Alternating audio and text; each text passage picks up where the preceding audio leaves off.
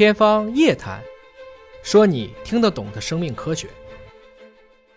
科普及公益，见书如传灯。我们人类的文化能走到今天，恰恰是因为我们把这一本一本的书，都像我们传灯一样的向后代传递下来。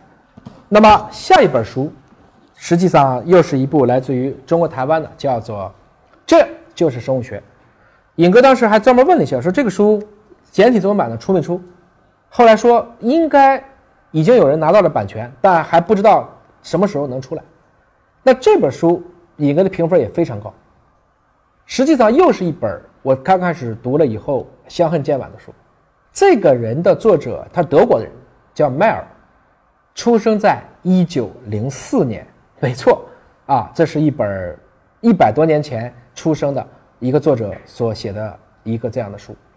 他也是一个从医生过来，然后又弃医从文了，但他从的文不是文学，而是生物学。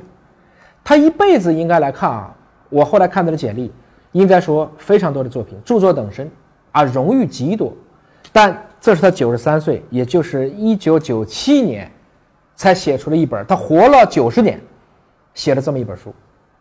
题目你拿中文读，这就是生物学，但是你看他的英文叫 “This is biology”，就是这么搞笑。就是说，这就是我这一点五个甲子，我的集大成之作，这就叫生物学。实际上，你去翻的时候，比如说我们今天学这个分类，我们说界门纲目科属种，这要感谢林奈，他用的这个双明法，他开始把生物界进行分类。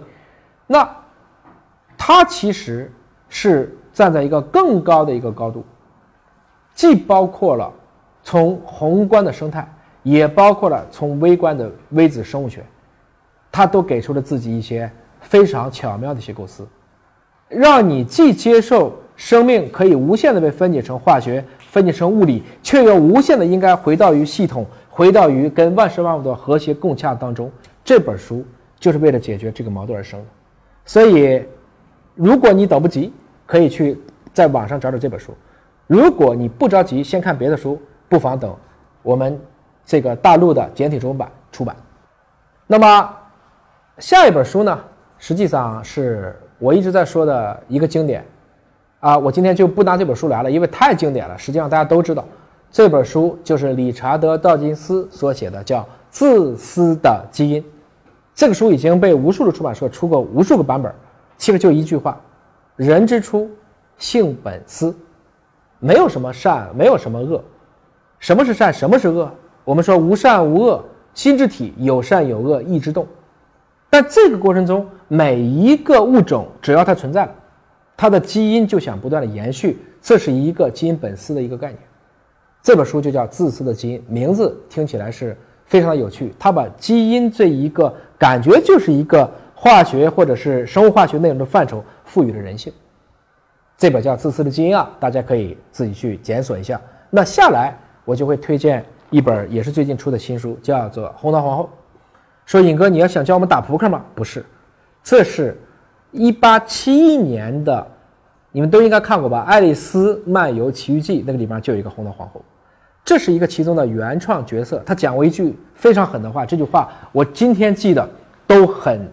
应该说，第一次看到到今天都没有忘。他说的是，因为爱丽丝到他这个世界以后啊，发现这个世界所有的事情都很快，每个人都在玩命的跑。他就问这个红桃皇后：“你为什么要跑啊？”红桃皇后说：“你必须拼命奔跑，才能保持在原地。”这就给出了我们自然演化的一个真相了。实际上，你看到的自然。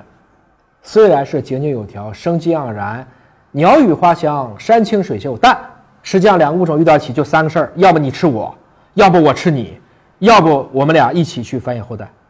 它是一个修罗场，在这种竞争、被竞争、捕食、被捕食这样一个过程中，大家所遵循的一个基因的竞争，上升到形而上的高度，除了刚才讲到的自私的基因。也包括了这个过程中，这是一种无休止的军备竞赛，所谓红桃皇后理论，它跟刚才说过的基因本色论一起，成为了后达尔文时代来理解演化论在分子层面上来讲一个非常流行的理论。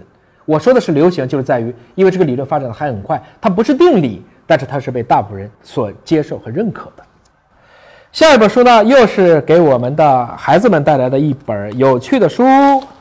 这本书呢，实际上是尹哥在给自己的宝宝讲动物的时候用的最多的一本书，叫做《珍稀动物全书》。哎，这个书很有趣啊！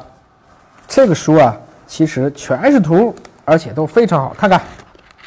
这是大穿山甲，还有，比如说。我看到了一个非常漂亮的，叫做蓝雕啊，这是一个鱼。所以，你看这个照片的质量，这是由美国国家地理的影像方舟，从好多好多张照片，最后精选出来的，大概三百种代表性动物的，算是艺术照吧，啊，非常清晰。实际上，就算让你在这些海洋馆或动物园拍。你都拍不出这么漂亮的背景。那么这个书呢，实际上是十二开的一个大幅面，又是硬精装的，有四百页啊，非常好。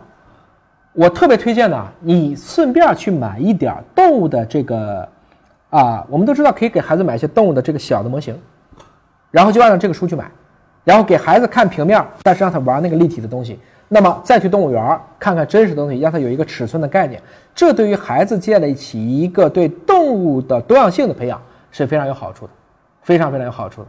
这里面有很搞笑的，比如说一些球鱼啊等等这些东西，其实我们今天动物园可能看不到，那么就应该你去给他买一个类似的球鱼的这个模型，再配合这个里面也提到的这些大球鱼，那么这个孩子就会很快接受到哦，这个物种我见过。另外。在这个过程中，因为我们今年特别强调生物多样性，告诉大家，这些都是这个地球上非常非常重要的物种。比如说刚才翻的穿山甲，咱别吃它了。我们人类已经够残忍了，我们吃了这么多啊鸡肉啊、猪肉啊、牛肉还不够，你还要吃穿山甲，那是一种陋习。更重要的是，你可能会把很多的病毒带到人间来。所以这本书实际上是我觉得特别适合给孩子带来的一本动物类的一个启蒙图册。